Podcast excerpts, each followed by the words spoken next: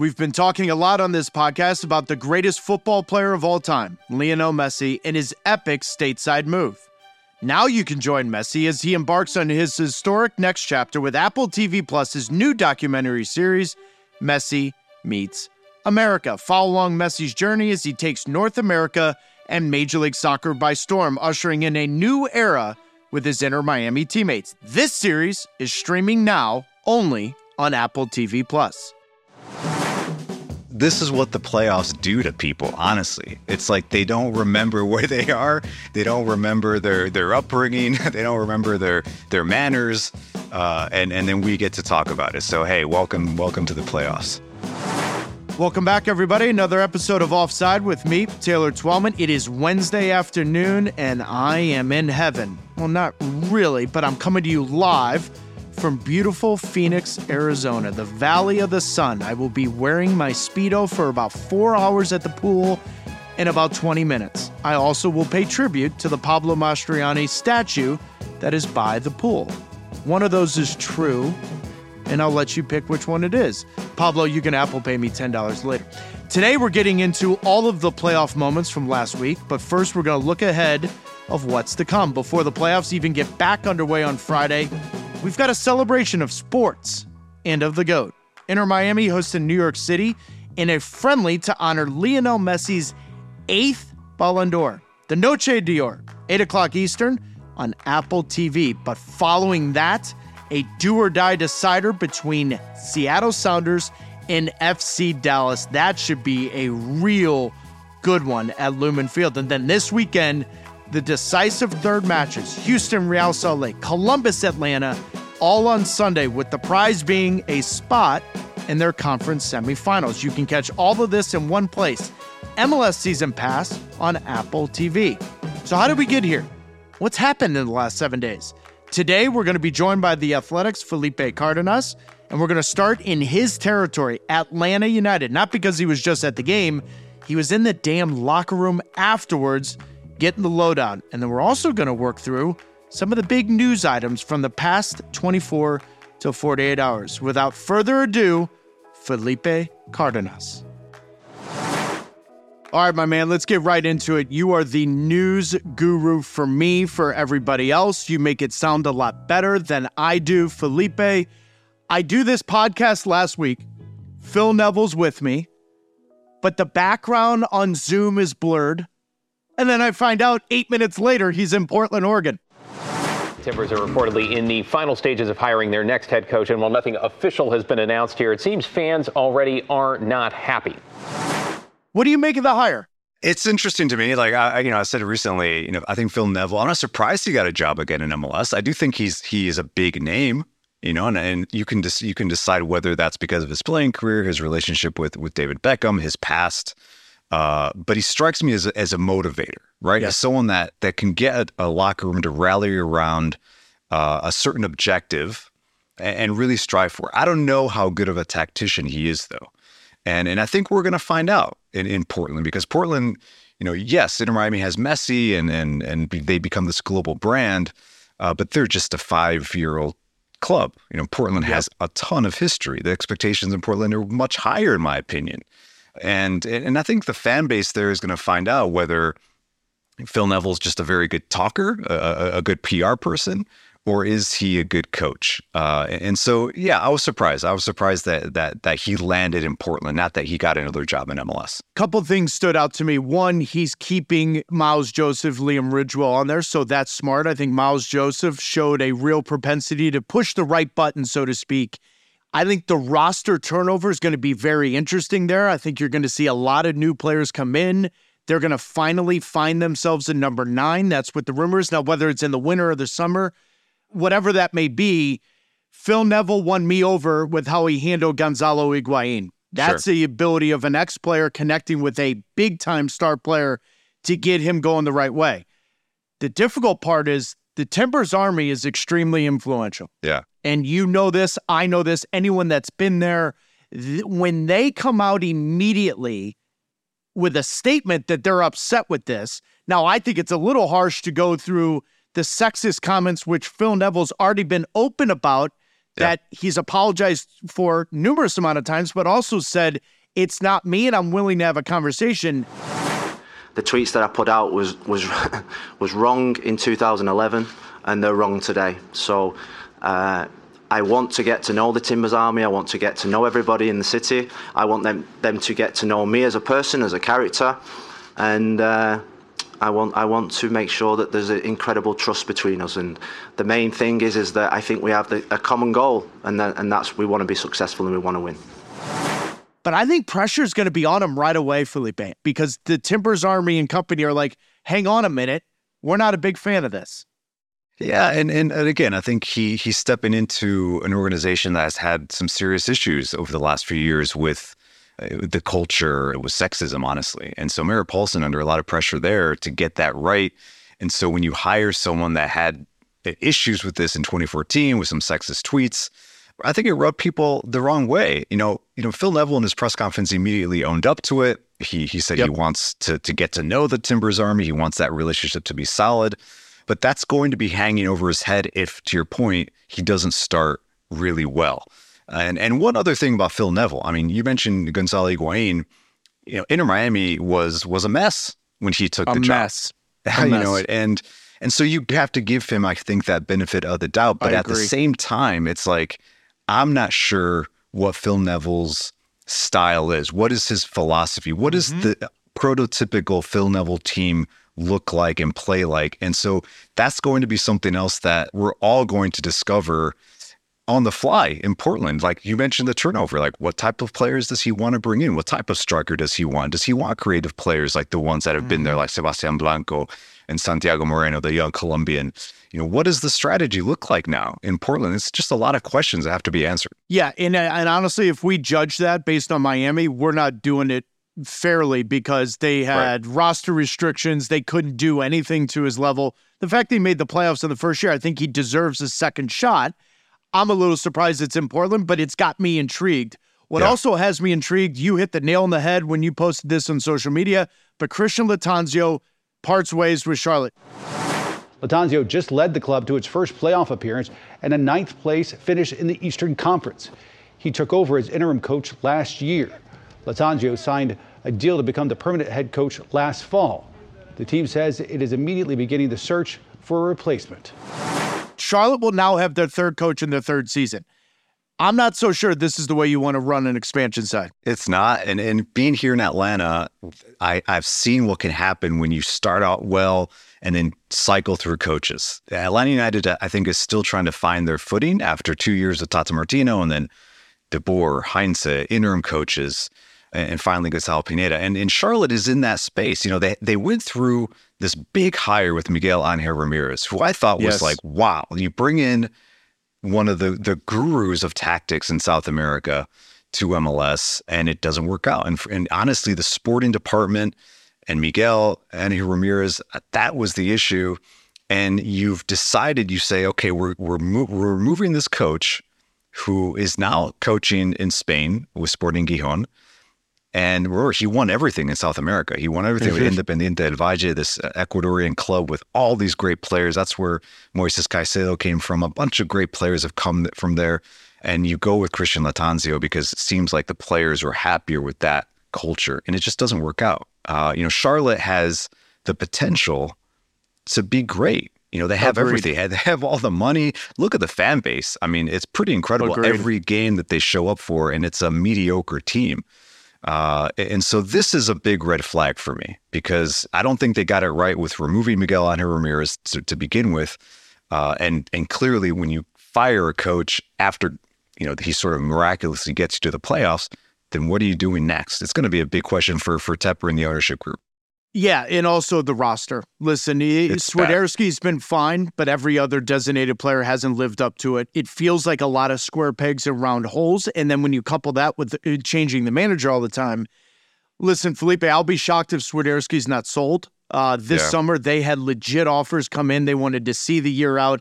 I'll be shocked if he's not sold. So at least there's profit there. What do you do with Copetti? If you get another offer the way you had this summer, I think you move on and turn it over. Yeah. But if you bring in a manager that doesn't have a say in the style of play and the designated players that you're going to bring in on the roster, then it's not, it doesn't, this league, your designated players have to fit the yeah. manager's persona and ideas. And if it doesn't, you and I have seen it. Look at Toronto this year, look at the LA Galaxy this year. It's not going to work. Those are no. so important when you're spending that kind of money at the top end of your roster. Before I move on to other news, what job out there that's still there or going to be there at the end of the year do you think is the most hot, exciting job opening in the league? Maybe this is my Midwest bias. I think it's Chicago. I still think it's Chicago, man. That that team should be honestly a killer club.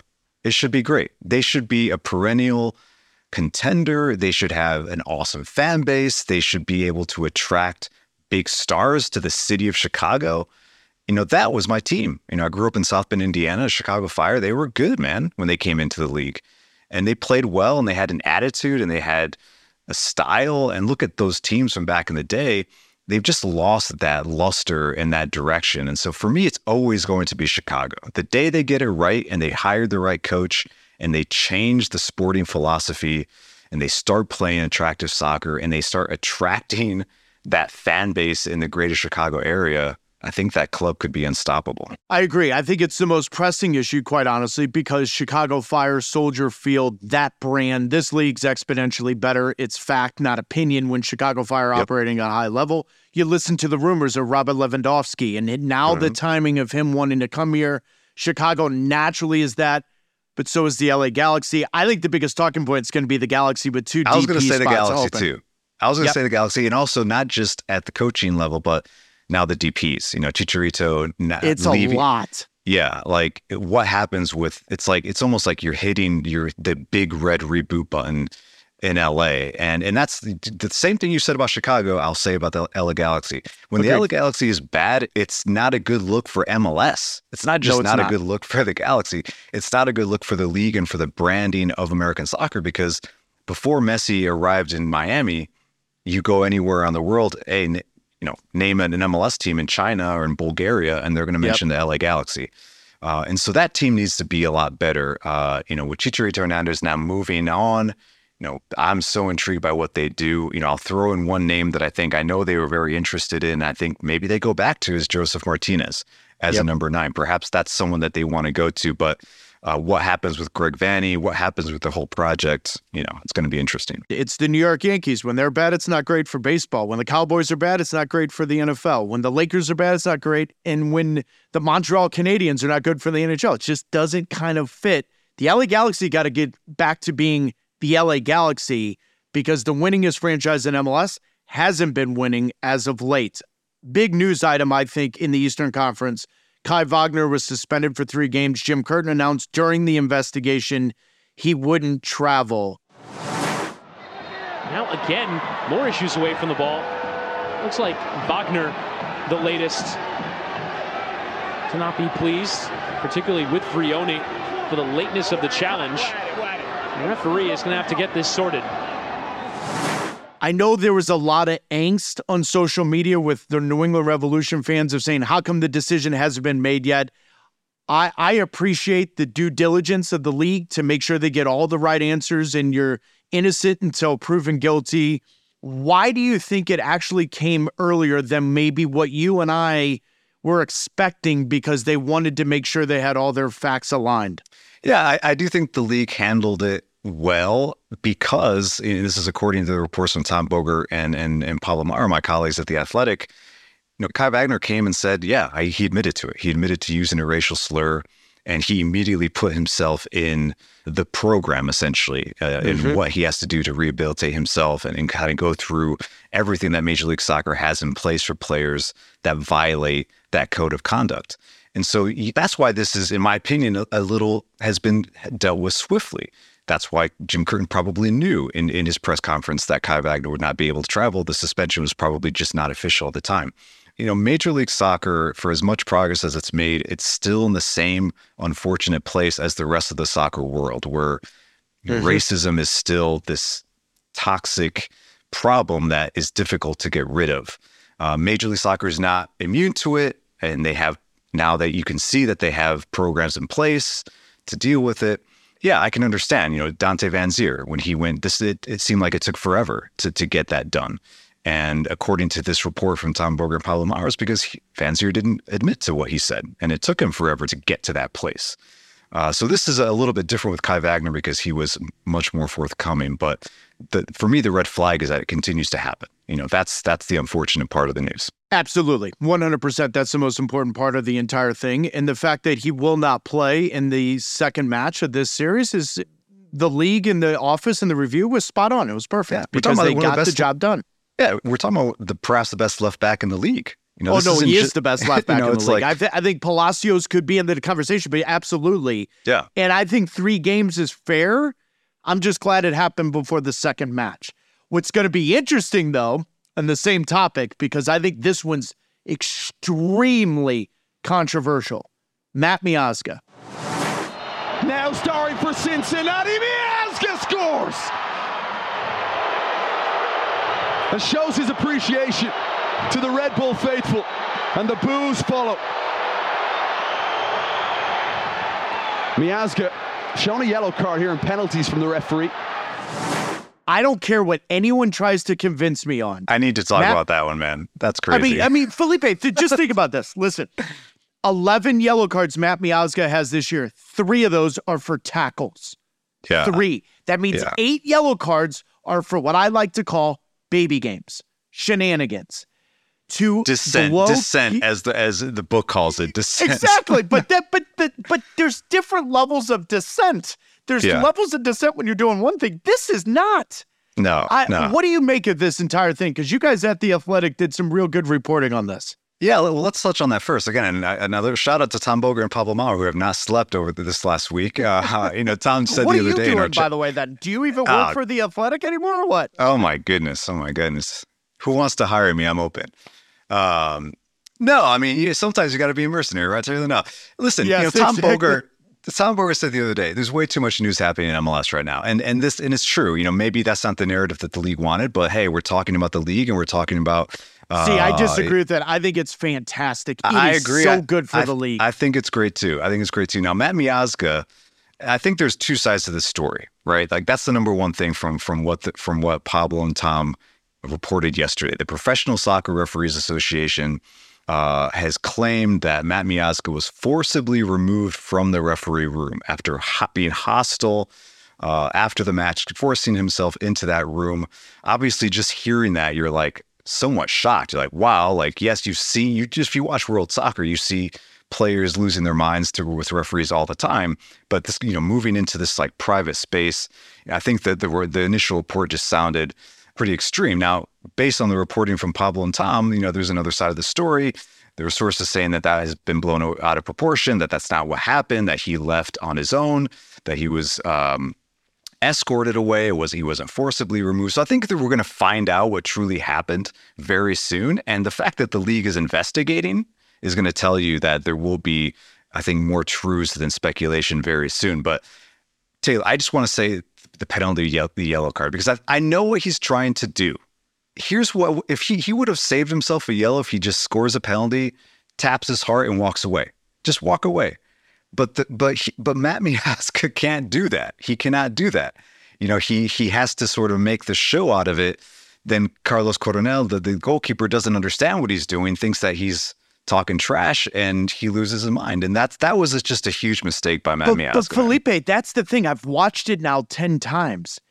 If he blows the kiss, does the heart once, that's I it. think the referee allows it. Me Allows too. it. Me too. He came back to the well two or three times. and I think Pat Noonan said it best because post game, his quote was verbatim if you're going to go over to the opposing fans and taunt and have that moment and act in a certain way, expect shit to be thrown at you and to happen. It's Yeah. good learning moments to understand how better to navigate the in the moment feelings about a call or fouls compounding. But I've had enough of this frustration because now, guess what, Felipe? He's the out. MLS Defender of the Year. And Yeah. by the way, I, hold on, let me stop my train of thought real quick. I do love villains. We need more of them. I think Matt Miazga is going to turn into one now, even bigger than he is. But listen to me. The MLS Defender of the Year. You've had 11 yellow cards, only three for tackles. That means eight for dissent. In the 27 games with Matt Miazga, they've only given up 28 goals. In the seven games without Matt Miazga, they've given up 11. I understand Pat Noonan, Dominic Kinnear, and Kenny Arena being like, dude, we're done with this shit. Stop. Yeah, you can't. You but can't then, do it. but Felipe, you cannot go into the referee's room. No, and you know, there's a lot of talk around world soccer right now about referees and so that the, their diminishing authority. You know, you saw Ange Postecoglou, the Tottenham uh, manager, come out and say like, audio, by the way. Look, I've said it before. I don't like it. I don't like the standing around. I don't like the the whole sort of theatre around, you know, waiting for decisions. But I, I know that I'm I'm in the wilderness for that. I'm, I'm kind of on my own. That in my 26 years, I was always prepared to ref, accept the referee's decision, good, bad, or otherwise. And I've had some shockers in my career, let me tell you, and I've had some go my way as well. But I'd cop that because I just wanted the- the game to be played. But I grew up afraid of referees. They're a bit like policemen, you know. But nowadays, I guess we talk back to policemen as well. So maybe it's just, like I said, I'm old school, mate. So I'm, I'm, I'm a bygone era. It's funny how he describes growing up with referees as like, I saw them as police officers. You respect a police officer, like you didn't want to get in trouble. And now everyone yells at the referee. I, I totally agree with that. Like you should have an opinion of a referee, but it's gotten out of hand. And when you when you run into their the referee room because you're upset about a yellow that you deserved, uh, you know, that's a problem. Matt Miazga is also deserving of Defender of the Year, in my opinion. Absolutely. I voted for So him. let's Absolutely. so let's say that. Yeah. So we mentioned villains. What makes a villain great is when they're good. When when when they're a good player. You know, look at Zlatan, Josef Martinez. Like these guys that wanted to be uh, front center, wanted the opposing fan bases to be booing them because it just turned them on to score more goals. And so Matt Miazga is certainly in that realm. And and I agree. Like he's been a linchpin for that back line. He's finally found a home in MLS after I think eight teams in six different countries. Uh, but when you put yourself in a position where now your team is is really debilitated by you know by losing it, I don't know who's going to step in for him. By the way, it's not like that's a deep back line in Cincinnati. I mean, Hagglund's out for a hamstring out, injury for the rest of the season. So you're, that's what Pat Noonan's talking about, Exactly. understanding the moment. You talk about Ange, the Tottenham manager, and his quote. I thought Mauricio Pochettino, Chelsea's manager, was fantastic as well.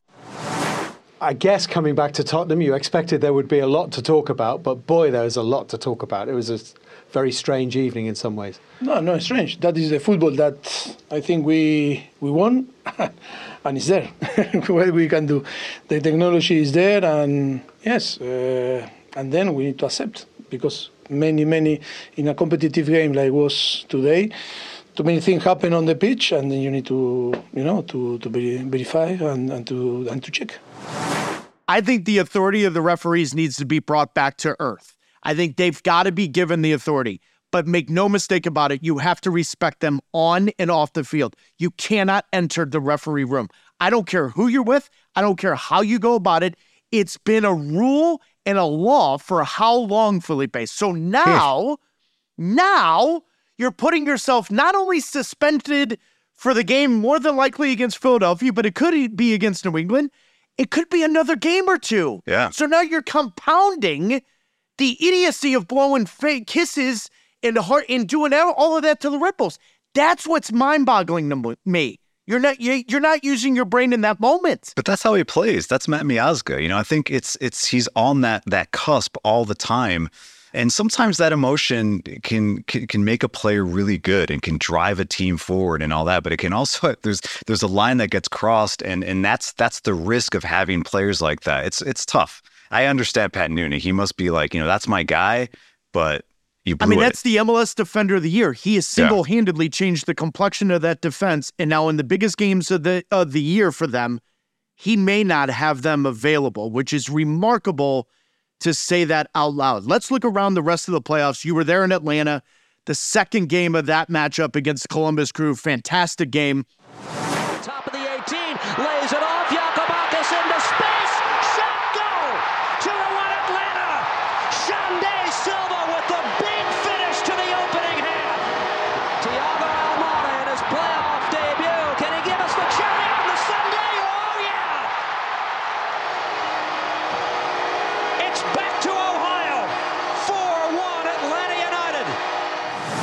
Make no mistake about it. 4 1. Giakoumakis, you and I talked at the beginning of the year.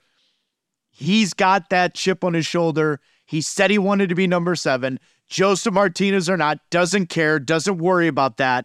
He's got that. A goal to assist. He was fantastic. He was great. I talked to him recently. A big story for the Athletic. Go read it because, listen, Giakoumakis is was right up there. Not a villain, but he's like he wants to be a big time player. He wants to be the man. He said it. Uh, he he his role models are Cristiano Ronaldo and Zlatan Ibrahimovic, and and he tells me why. He's like, I love Zlatan's attitude and his mentality. And he's the one thing he says, like when you look at Zlatan, he he walks the walk and he talks the talk. And so, like that's Giakoumakis. You know, this is a guy that's been anxious, desperate to be the main man his entire career. And he gets to MLS, and I think he's going to be an MLS MVP candidate as soon as the year starts next year. He's going to be the number one Golden Boot along with Denis Bouanga again. This is a fantastic signing because you met you said it. He had to come in and replace a legend in Josef Martinez, and he, and he did, did, it. And he did, absolutely. And so it's a great signing by Carlos Bocanegra and the rest of that technical staff to go to Scotland and say, we want you to come here when his essentially his career at Celtic was falling apart. And so that was huge. Now, 40 plus thousand at the Benz, it was very loud. And and they get a win against my favorite to win MLS Cup. I think the crew are still the better team. They had the first 30 minutes. It was great soccer from the crew to to watch Wilfried Nancy play chess, uh, you know, on live television. But in the end, at the Benz, you know, Atlanta, when they get running at you and, and they open up the scoring, they're different. They get confident. Dude. They're just a different team. Yeah. Um, and I'll mention I think Sunday. Silva. I think Silva changes it. He does, and, I, and we talked to him after the game. You know, the first we you know the reporters were there, so we have to ask you about the miss, and he said it's just part of football. He he downplayed it right away. Uh, the Spider Man mask was for his two year old son who loves Spider Man. He planned it. He had a staffer behind the goal waiting to it. give him that mask. I mean, that's confidence right there. And so, again, we go back. The personalities that MLS needs, they're, they're, they're, they're coming up again in the playoffs. But this has been a great series. I think this is now up in the air. Anyone can win it. Do you really believe that? Because I, and I am do. gonna I do. last night, second match of this game against Atlanta United, you have dominated the game for 30 minutes dominated the game. Felipe, if the game doesn't go their way, part of the reason why I love them is they're stubborn as all get out. Yep. They believe there's only one way to play the game. It's Wilfried Nancy's way, and I freaking love it. However, in the playoffs, as St. Louis City's shown, and we'll get into that in a moment, if you don't have a plan B, you're screwed. Yeah. And so all of a sudden, Atlanta has one moment of brilliance and they're gone they're gone. Columbus is gone. They don't know how to go about their business. They lose the game 4 2. They don't know how to figure out where the game can be played. I don't think they can win games 1 0. I don't think they can win games 2 0. I they can, but you know what I'm saying? Yeah, I think yeah. at home, I think at home they're going to be very dangerous. I think it's going to be a tough out. But Atlanta has Thiago Almada. They didn't have a last game. That's the caveat. But I'd be shocked if Columbus loses this at home. I, I agree. I, again, listen, I, I picked Columbus to win MLS Cup. Okay, so like they'll lose on the road if they beat Atlanta. I'm telling you that right now. Yeah, and, and again, I also asked Gonzalo Pineda, Atlanta United's head coach, yesterday. Are, are you after he was like, we were so aggressive and all this? I'm like, okay, are you going to do that in Columbus? And it was funny because he's like, I need to watch the film first. He didn't want to say yes, but yes, he'll have Thiago Almada back, and and he's just he's a, he's a fabulous player. You know, he didn't even have a great night, me, in my opinion, but a great night for Thiago He Almada. didn't. Great is- goal, though. Yeah, it's a great goal. He's still press resistant. Like he did a lot of things that helped Atlanta in key moments. A- And again, like a poor game or an average game for Thiago Almada is a great game for a lot of players. It's going to be interesting if Atlanta goes and if they're too defensive like they were in game one without Thiago, then they're just handing the, the game over to Columbus. To your point, Columbus knows what to do. If you mix and match and you run at them and you and it becomes a track meet, yeah, they get a little confused. And are they soft? You know, that's an interesting way to put it. I think their hard man in the middle is just young right now, Aidan Morris. I think he's going to be very good. And and Jordan has never been that type of player. Uh, you know, Camacho in the back uh, can be that guy, but yeah, you know, they don't come across. They come across as a finesse team. I'm like that's that's just how they play. Yep, they're very good. They're very good in the attack. It's fun to watch. But yeah, if you want to, maybe if you go toe to toe and sort of get under their skin, that's the way to beat the crew. I think that's going to be an interesting game. The biggest surprise of the first round, unequivocally, is the winning team in the Western Conference, St. Louis City, being very anemic against Sporting Kansas City. I think Peter Vermes has to make a sub or two. I it, really do. It has not been anything from Sporting Kansas City in the last 20 minutes. It's been all St. Louis in this half. Now Johnny Russell. Kinda's in the middle. Kinda might be behind. A Salloi as well. Kinda! Salloi!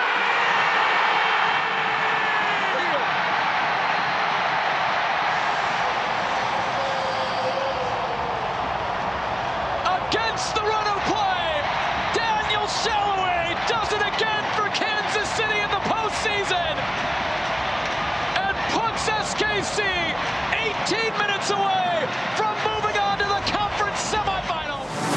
Now, you and I are in the same camp. Sporting Kansas City already showed signs that they were going to be a difficult out. They are yeah. not your traditional eight seed because they were desperate for so long.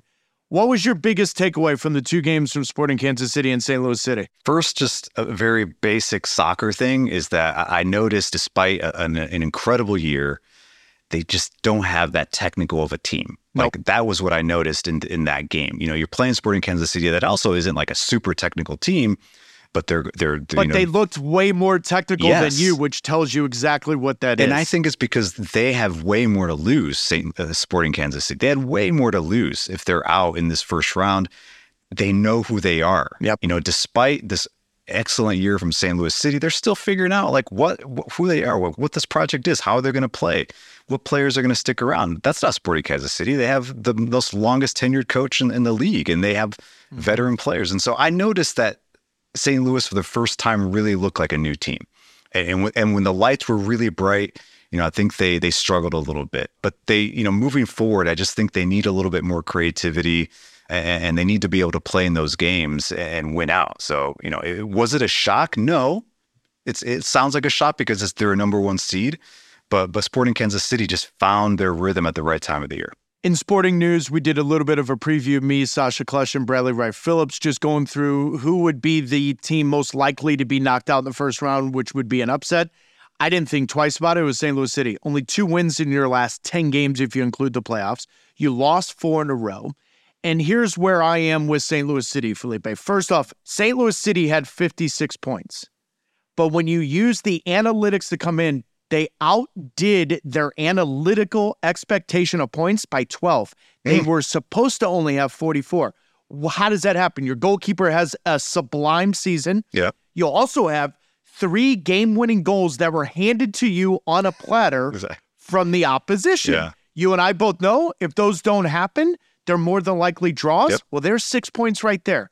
The reason why I bring this up is it's almost as if when St. Louis City won the West, they felt like the season was over. That chip on their shoulder, the constant conversation of saying we're proving everybody wrong. The moment they had any pressure, they combusted. They whittled, yeah, they did. They combusted. They whittled under pressure yeah. immediately, and their best players did not show up. Look at who showed up for Sporting Kansas City: Gadi Kinda, Alan Pulido, uh, Daniel Salloi. The fact that Daniel Salloi has second most career goal contributions in Sporting Kansas City playoff history. That's ridiculous. That's under the yeah, radar. I didn't know that's that. under the radar. But in the big games, Klauss, Löwen, Löwen hasn't had a goal since July 15th. Yeah. It just looked like, Bürki, as you said it Bürki best. as well. Bürki, Bürki didn't show up. Exactly. Exactly. It just looked like they were a new team finally when pressure got cooked up a notch. I always said about St. Louis City, can they avoid the deer in headlights look when the playoffs start? And they didn't. You know, they didn't. And and again, perhaps it was the worst matchup that they could have gotten with Sporting Kansas City that started the year with 10 games and no wins and all the pressure and Vermes says should leave and he should be out. Like I was even saying like maybe it's time for Peter Vermes to go. Yeah. Um yep. and what is happening in in Kansas City? Is that team good enough? Is it too old? And again, sometimes that's that's all a team needs to rally behind uh, you know, their project. I don't think Sporting Kansas City is going to get much farther. You know, I think this this might be the end of the road for them, but uh, they were they were deserved winners in that first series. Yeah, and it's going to be interesting to see some of the injuries we're Sporting Kansas City. And Dembe looked like he kind of came up with something. Kinda, so that's going to be interesting. I think the international break is going to help them get healthy. Um, Orlando City, Nashville. Well, this could be loose, and Zimmerman battling with Angulo, who's going to bring it away, and McCarty in there as well, and the shot, and the goal for Orlando on the road. The early breakthrough. The Lions silencing Geodis Park. A bit of a calamity in the back from that Nashville group who are defensively usually so strong, and Angulo scores. Orlando lead. This is an interesting conversation because for me, I understand why Nashville supporters are asking the question is this as far this team can go? Listen, as an expansion team, they've made the playoffs all four years. Uh, Gary Smith has pushed all the right buttons. Hani Mukhtar is a fantastic player. They got shut out six of the last seven games. Since July 1st, only three wins in MLS. Yeah. They fell flat. Not the team you and I watched in the Leagues Cup final, but it's also against Orlando City for me that when you look at the numbers, since the Leagues Cup final, they're the best team in all of Major League Soccer. More points than anyone. They look like they're playing with a purpose. Their managers managing for a contract. Let's start with Nashville. Gary Smith, has he taken this team as far as he can take them? You know, perhaps I think on paper with everything that you just said, no goals in 300 minutes too for Nashville. That's just a shocking stat. And because they have uh, a personality of being a defensive team, that jumps out at you. That might, that's where the evolution has to begin. That's what that was my take yesterday. It's time to evolve. You know, it's fine to be that team that you know you come into mm-hmm. the league and you figure out a way to survive and make the playoffs by leveling the playing field by being defensive. And Gary Smith has always been that way. You know, this is a guy that won an MLS Cup in Colorado.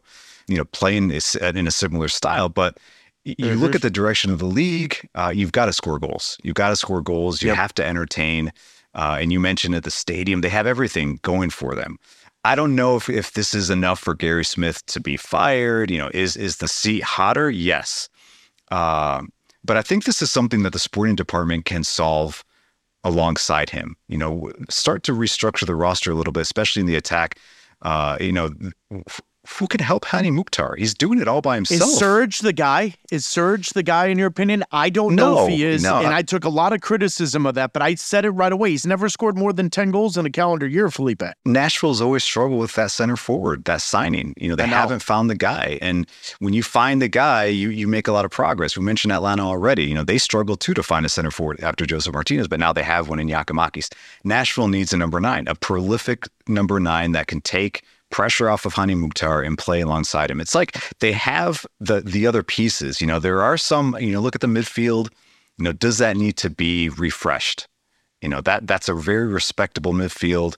You know, with Dax McCarty there, but you know, do, do they need some younger legs? You know, do they need some more creativity coming out of that central midfield? But you know, Nashville has has a moment. They're they're in a come to Jesus moment, in my opinion, Taylor. I think it's time to to really look at the project and, and, and find a new solution there. And I think Orlando City has been really, really good. And I mean really good. The, the fact that this is their first road playoff win in Orlando's history, I understand that. But this is an Orlando side that is in a real purple patch of form if you look at it. They haven't lost away since September 20th. Right. I don't think they've lost think a game that. since May or something. Three like, games since May, right? It's like I, I don't know if anyone in the East really wants to play the, the Lions. I, no. I just don't see it, Felipe. I don't want to play them. Why? Because the team in purple always just makes you hate that day. they hate it. You hate playing against them. Fans hate That's watching true. it. Unless they're your team. That's the one thing I've always respected about Oscar Pareja. Yeah. He doesn't care. He wants the opposition to be uncomfortable his players make them uncomfortable. And I think Jansson, who arguably could have been MLS Defender of the Year. That's why I voted for, Taylor. That's why I voted for. You, you, you, see what I mean? Yeah. And then Duncan McGuire, again, they found a rookie center back, a center forward that can all of a sudden score goals for fun. I kind of like Orlando City, and if I'm Pat Noonan, Philadelphia Union, Columbus Crew, whoever it is, Atlanta. I don't want to play them. Atlanta, you don't want to. I don't want to play no, them. No way. So let's start with Oscar Pareja because I think he's this is a big story. His contract is going to end here, and and he's going to be one of the hottest free agents if they don't re-sign him in in Major League Soccer.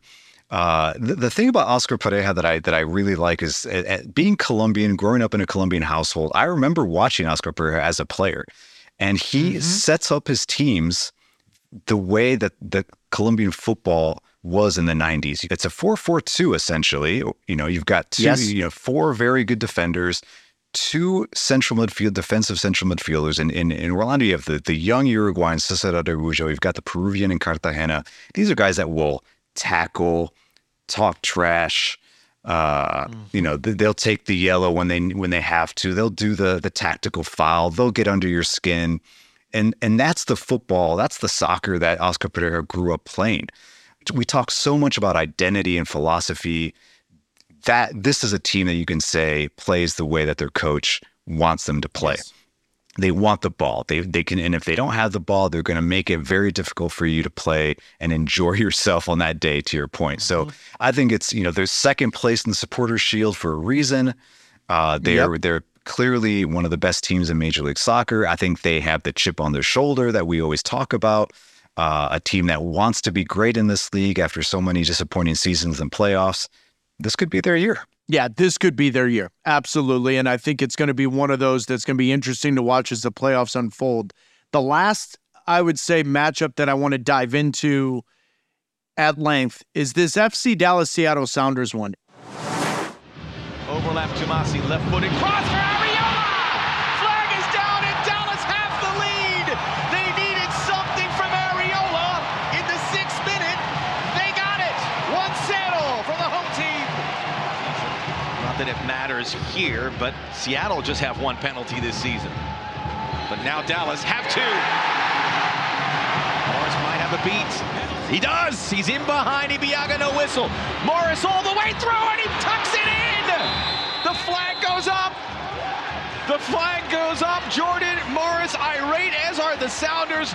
Rosendo Mendoza will go over to the referee's assistant. Yeah, it's Brooke Mayo, AR2 on that far side. Immediately comes over. The flag has been raised. It's a difficult one for me to handicap. And in large part because if the FC Dallas that shows up in Dallas shows up in game three, uh, match three in Seattle, then Seattle's going to be up against it.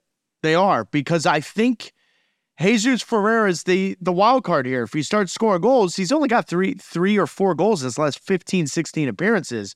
But all of a sudden, if he does that, and Bernard Kamungo, who I absolutely love, how about that story, by the Yeah. way, Felipe? You had His him. family watched him play for the first time, and what does he do? Balls I mean, it's out, yeah. amazing, right? He, he's he, he wins a penalty. He he gets an assist within like 20 minutes of the game. It's one of the best stories ever. I like Seattle's, I would say, understanding of playoffs, but I think FC Dallas could maybe sneak one out of this if they get the first goal. You? Yeah, no, I, I thought Seattle looked really good in game one. I was like, wow, this is that Seattle team that you expect to be showing up in the playoffs. Jordan Morris scoring goals, just really organized. And, and they also looked faster. You know, sometimes you think of Seattle as like being a little too methodical. You know, they were playing fast and it, it was a good game. But yeah, they go back to Dallas and Dallas does the complete opposite from what they did in Seattle. They were very sound. You know, Nico Estévez, I think he's a, he's a good coach, a good young coach that has a style of play, but he has a young team. And so you don't always see the best out of that group. Uh, for me, and you haven't asked me, Taylor, but it's like this is the series that I think is like the game three, the series, the format. Like to me, you take Seattle and Dallas and you can determine is this the best format for these teams. I don't love the game Mm. three. Again, like I think the games have been great because the players are just going all out. But now, if you're Seattle, you know, you probably would have wished, like, all right, like we could have closed this out in game two. Maybe we go to Pens and we just get out of there and we and we move on. Now you've got to play a third game, and you're you're giving life to this underdog team like FC Dallas. Perhaps that's the whole purpose of the format. But I agree, it's it's a bit of a toss up. I think when you're in Seattle, you want to favor the Sounders, though. You want to just on turf, Yeah. and the fact that FC Dallas it's taken a long, long time, and it's been a long time since they've won there. Let's just touch a little bit. Real Salt Lake, Houston. Four on the wall to protect the near post for Steve Clark. As you've got Savarino stepping over with the right foot, and Vera, who's hit some absolute lasers with his left foot, available as well. It'll be Savarino!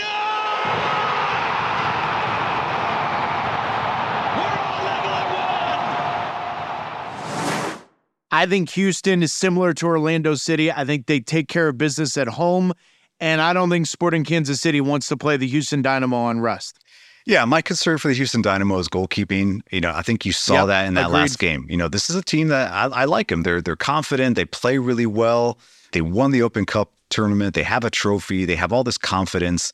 But in the playoffs, you know, those small details really matter. You know, I think we saw that in that game too, Real Salt Lake. That you know, Real Salt Lake. It took them like 30 minutes to settle into that game at home. But once they did. did, they're creative players, they're young players. Chicho Arango comes on and c- creates four chances right off the bat, and then it comes down to Yep. goalkeeping in the shootout. You know, Zach McMath, I think, looked like the better goalkeeper versus Steve Clark there, and so that could be what the difference here in, in game three. Again, it's going to be a tight one, and it's going to come down, I think, to like defense, organization, goalkeeping. Yeah, and Pablo Mastroeni, every single time his back's against the wall, he's, he does something where Real Salt Lake kind of feels like they are the underdog.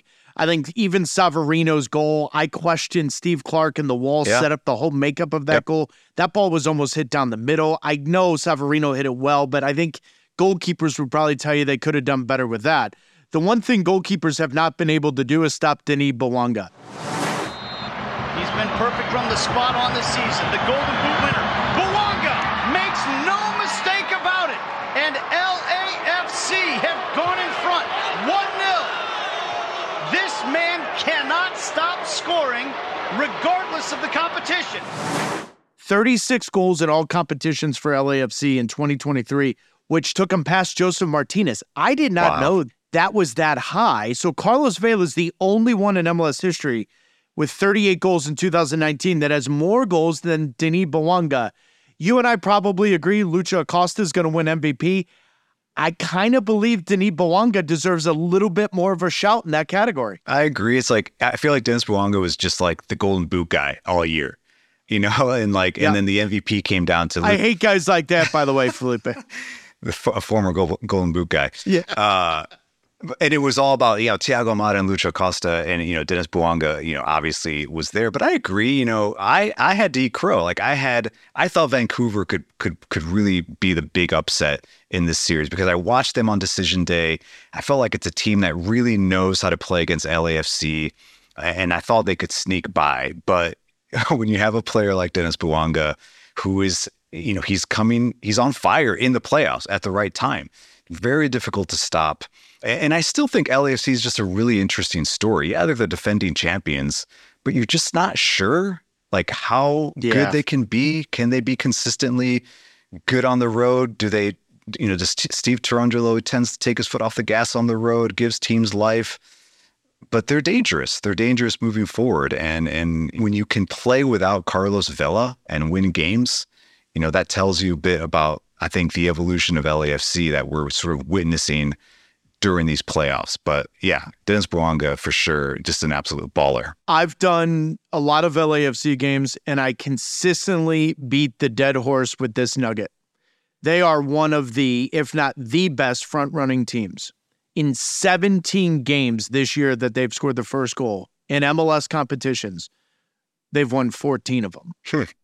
So, so they are e, the first goal comes. If LAFC has it, they're not losing that game. They're just not. Yeah. Now, when you go up against them, you can find a way to navigate. When you score the first goal, it kind of hurts them because they're not the Bob Bradley LAFC. They're the Steve Cherundolo Yep. LAFC, which is a little different. There's a nuance there. They don't dominate with possession. They don't dominate with the ball the way Bob Bradley loved to. So when they get the first goal, you almost play into their hands for Bouanga and company to be explosive on the counter. When they get the first goal, they're unbeatable. I'm telling you that right now. When they don't, that's where Steve Cherundolo and LAFC have been lackluster. They Yeah. haven't been with the amount of talent they have, Felipe, they should be better than that in chasing games, but they're not. But I want your take on this because we've had a good conversation today about referees. Sartini's reaction post game. I don't understand, to be honest, why he didn't stop. Because every time that the referee touched the ball, that's actually a, a, a question. Every time the referee touched the ball, P, he stopped and he gave the ball to the team that he was in possession of the ball. I don't know why. We were in possession of the ball and we lost possession because of him. I don't know why he didn't give us possession immediately. I think uh, I think Tim is a good guy, but uh, you know, he's, uh, he had uh, you know. Let me drink. I do think he has a point. When the referee runs into a player or touches the ball, the natural reaction of said referee is to what? Blow the whistle, stop stop, it. Stop it's a play. 50 50 Yep. ball, right? That is where he's correct. But his overreaction post game, in game, everything else, Felipe, it, that can't happen. That can't happen. First off, the goal was called back. Yeah. It was offside. Like, it just have a little moment of perspective there. But I kind of understand the frustration because the Vancouver Whitecaps had the ball 20 yards from LAFC's goal and he ran into one of their players. Yeah, the play should have stopped. You know that happened yet last night in Atlanta, uh, and it, a very, It did. You know, Atlanta was on their way to goal. I think it would have been a goal. Honestly, it was like a two v two, and it ran in the ball ran into Chris Penso, the referee, and he immediately stopped play. Uh, I don't know what the referee was thinking in, a, in that in that moment in the Vancouver LAFC game. Uh, but Vanni Sartini, you know, he comes out and he makes a joke. It's essentially like an, an old school mob death threat, and it, I hated it. it. was just an awful thing to say, you know, in front of the cameras and in front of a microphone. Uh, and we again, it, it goes back to what we touched on at the top of the show, Taylor, where if we continue to attack referees, you know, they're already in a difficult spot with VAR and they're the decision making, their authority in the moment is already not in their hands, which is I think that's the the biggest drawback of, of VAR. Uh, but now when you're going out and publicly making jokes that threaten their lives, you know that doesn't help. Um, but other than that, other than that, you know, I, I will. I, I'm wondering what the league does with that take from Vanni Sartini. But the 18 minute press conference that he gave after the LAFC game, if you haven't watched it, I urge you to go watch it. It's you know the guy is just it's an entertaining press conference. Uh, oh, I love everything about yeah. it. Felipe, I love everything Like, about go it. Even, watch it. even even if I disagree with everything, it doesn't matter. He's entertaining. He, Yeah. He's worth the price of admission. But the comment about fight, no, You can't do it. You can't do it. It's not Wait, funny. first off, it's not. It's not even that funny. You could say what you're trying to say a thousand different ways, and it would have come across in a better manner. I don't care what anyone says to me on that. You could have easily have done that. But also, the goal was called back, dude. The goal was called back. So your overreaction looks like you're throwing your toys out of the sandbox. Like you got to have some perspective on that too, Felipe. Yeah. I get what he's frustrated on, but the goal did not count. Right. It was just bizarre. He also followed that up by saying the referee was awful. And then he also said, Hey, I like this guy, but he had a terrible game. Like it's like, you know, he was again, but but hey, this is what the playoffs do to people, honestly. It's like they don't I remember where they are. They don't remember their it. their upbringing. They don't remember their their manners. Uh, and and then we get to talk about it. So hey, welcome welcome to the playoffs. Buddy, how excited are you for vacation? I mean, it, when is it? When? When? When can I take a vacation? But I when would do we love get to. it? You won't take one. I would love to. I just want to sit in my sweatpants and eat food during this Christmas break. I can't wait. My man, I appreciate you joining us today. Thanks to all of you for, for listening. This is another episode of Offside. Every game we talked about today, you can watch only in one place MLS Season Pass on Apple TV.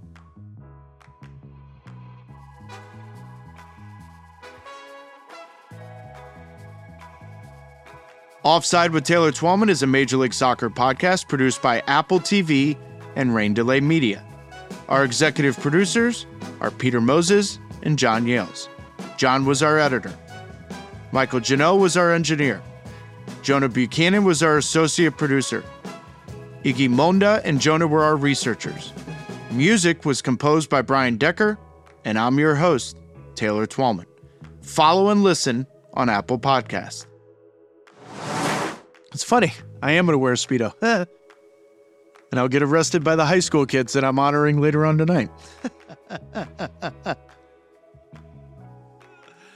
Ah.